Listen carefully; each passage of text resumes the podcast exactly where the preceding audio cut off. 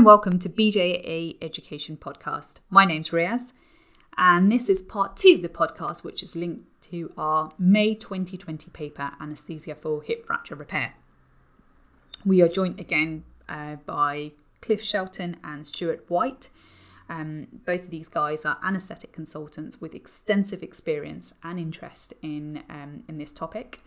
Um, this podcast will explore the impact of the COVID 19 pandemic on the hip fracture service and some really useful uh, tips and pointers for those of us who are clinically working in anaesthesia and will be providing care to this uh, group of patients.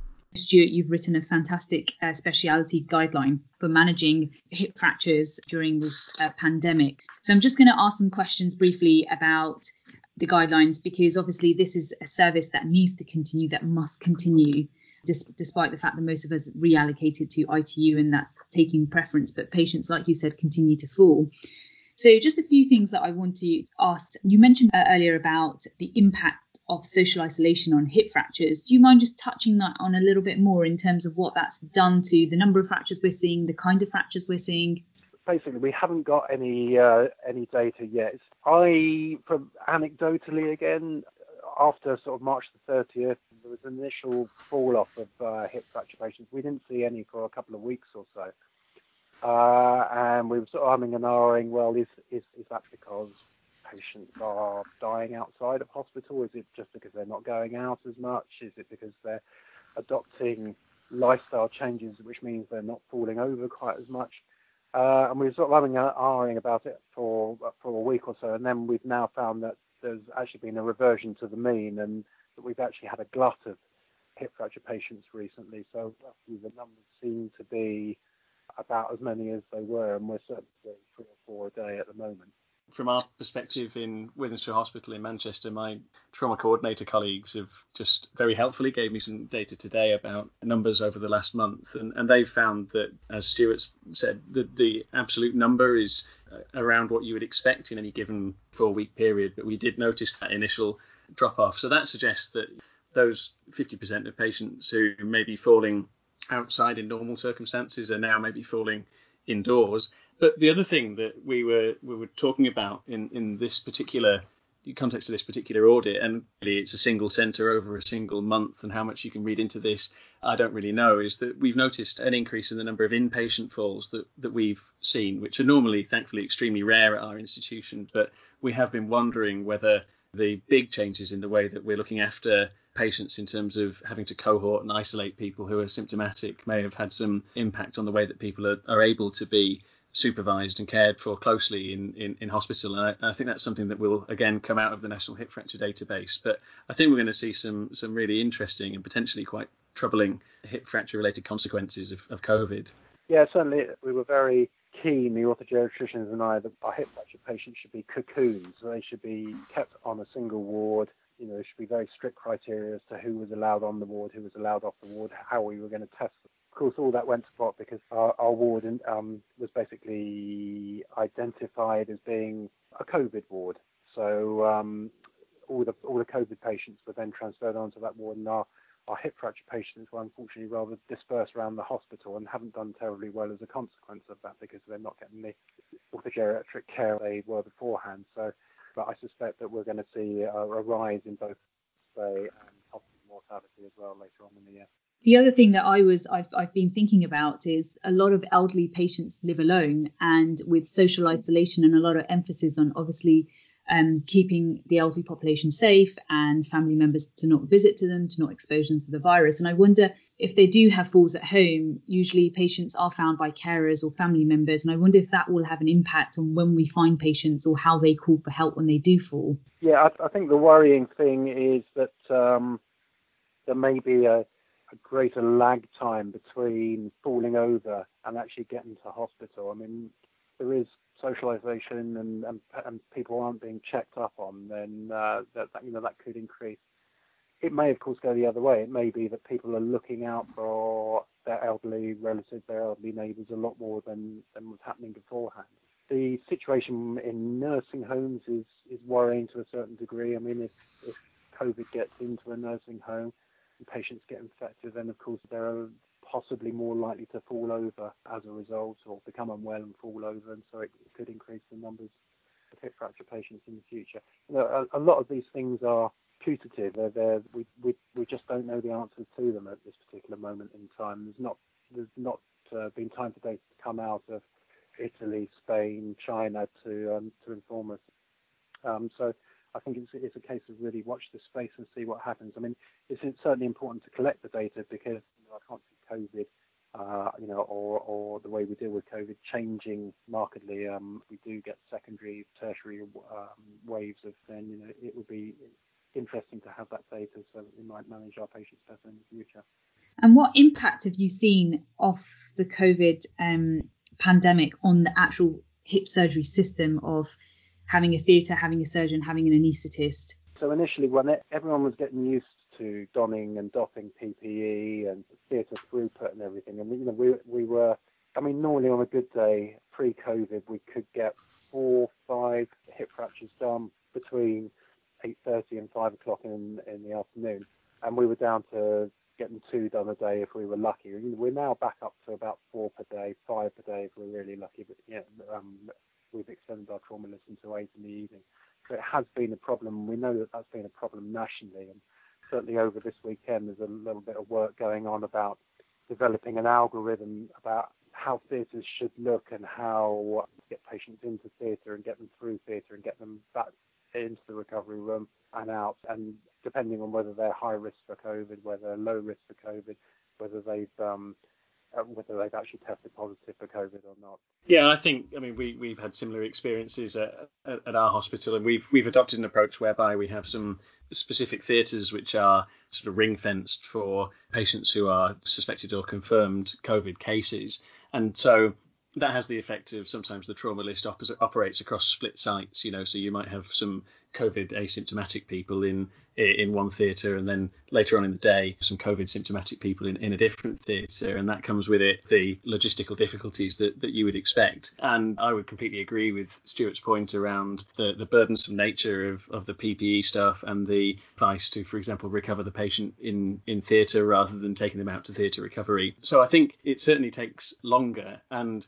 really emphasises why it's been so important to step back from most, if not all, of the elective services in hospitals because we're coping like it sounds that um, Stuart's coping down in Brighton, uh, but we're coping as a consequence of having increased our overall time available to trauma because you can't rush the um, personal protective equipment side of things uh, in order to keep your staff safe, and you just need to accept that that's the case and um, and find a way of working with it you've highlighted certain things that are different from what the standard care that we're providing in terms of timing of surgery. You've mentioned that the surgery should be done less than 24 hours and also a preference for regional anaesthesia over general anaesthesia. Can you just run through the rationale of, of these recommendations? It, it, it's basically based on, on the research, so the, the, stuff that's come out of the National Hip Fracture Database and what they propose and what's the um, and it's sort of a, synthesis between that information and what the Association of Anaesthetists in their 2011 guidance, and then what's going to be updated in the 2020 guidance when it comes out shortly. You've just got to get on with it. There's no advantage to having the patients hanging around waiting for their surgery. So even though it's more theatre throughput is more difficult, then you, have got to try and get the patients through because only in that way, you know, if, if you get them through surgery quicker, then you can rehabilitate them and get them home quicker. The whole idea behind preferring regional anaesthesia is all to do with the airway generating procedures, which are obviously far less if you're not having to intubate patients. I think that thing about preference for regional anaesthesia is um, a really important point because if you look further down in the NHS England document, you'll you'll find that it says that pretty much all of the surgical procedures for hip fracture repair are in of themselves aerosol generating, and and that brings with it all of the personal protective equipment implications uh, associated with aerosol generating procedures. But one thing I think you need to think about with dealing with these patients is just because one component of the care may be aerosol generating doesn't mean that it's a free for all on everything else being aerosol generating as well. And, and one of the things that we're trying to talk about in team briefs for surgeries at the moment is, is to identify whether any component of the patient's journey through theatres is an aerosol generating procedure. Uh, and if so, does that component really have to be there or, or can it be minimized in some way? So there really is a value in doing a spinal anesthetic even if you then have to use the reciprocating saw to do a, a hip hemiarthroplasty, because we seem to be, or there seems to be a, a, a suggestion that the total dose of virus that people are exposed to may be important in, in transmission. And if you can do what you can to reduce that, there's a good scientific rationale for avoiding those components of care that may be aerosol generating. So I think we've gone the same same way, Stuart. And uh, even though we're a, a, general anaesthetic type hospital, I suspect our, our numbers for this last month will show us sway towards regional anaesthesia for these patients. This this concept of reducing aerosol exposure is this why the surgical techniques have also been adjusted? I think so. Yeah. I mean, as, the surgeons have been really good at, uh, you know, for example, using suction and, and wound washouts that you know that are, involve minim, minimal aerosol generation, um, changing their changing the types of procedures that they do, um, changing the types of drilling that they do. Just one thing to bear in mind though is that with these changes in, in practice potentially comes changes in things like the duration of anesthesia that you may have to provide. So reflecting back on our previous discussion about you know knowing the team and knowing the surgeon and knowing the duration of the, the procedure you might see in our paper we've got a helpful little table about how long things normally tend to take. If you're coming into the covid operating theatre for the first time you need to have a really careful think during the team briefing process about what bits of the procedure might take longer and whether you need to you know, amend your anaesthetic accordingly to give you that extra half an hour or whatever the surgeons might take and if you were to do a general anaesthetic, is there a preference to using an endotracheal tube compared to a i-gel LMA to again minimise aerosol exposures? I, don't think there's a paper to read about this. I don't think this has been investigated, but I think the my we've thought about this, you know, where where I work, and the the, the argument I think is that you certainly get a better seal, a more definitive airway with an endotracheal tube, but you're probably more likely to have a patient who coughs and splutters when they, they take it out at, at the end. And you know, I, I think there is an argument for either, and probably looking at the patient and asking what what does this patient need is a good starting point um, for that. I think there's an argument if you're going to use um, a laryngeal mask or an i-gel or something along those lines, uh, and arguably an ET tube, but um, certainly for a supraglottic airway to try to keep the patient breathing spontaneously and thereby avoiding there being positive pressure within the chest. I think that again theoretically would help, but we're really talking in the realms of theory rather than evidence. And one thing I think we probably all need to be aware of with all of the extra burdens that we've got at the moment of PPE and donning and doffing procedures and so on, is to not stray too far from what you would normally do for a patient. And um, inventing a totally new way of doing something at a time like this may be fraught with all kinds of human factors problems. Brilliant. Well, thank you so much, guys. It, that was super, super useful, really insightful. Uh, anything else that you want to add as final remarks?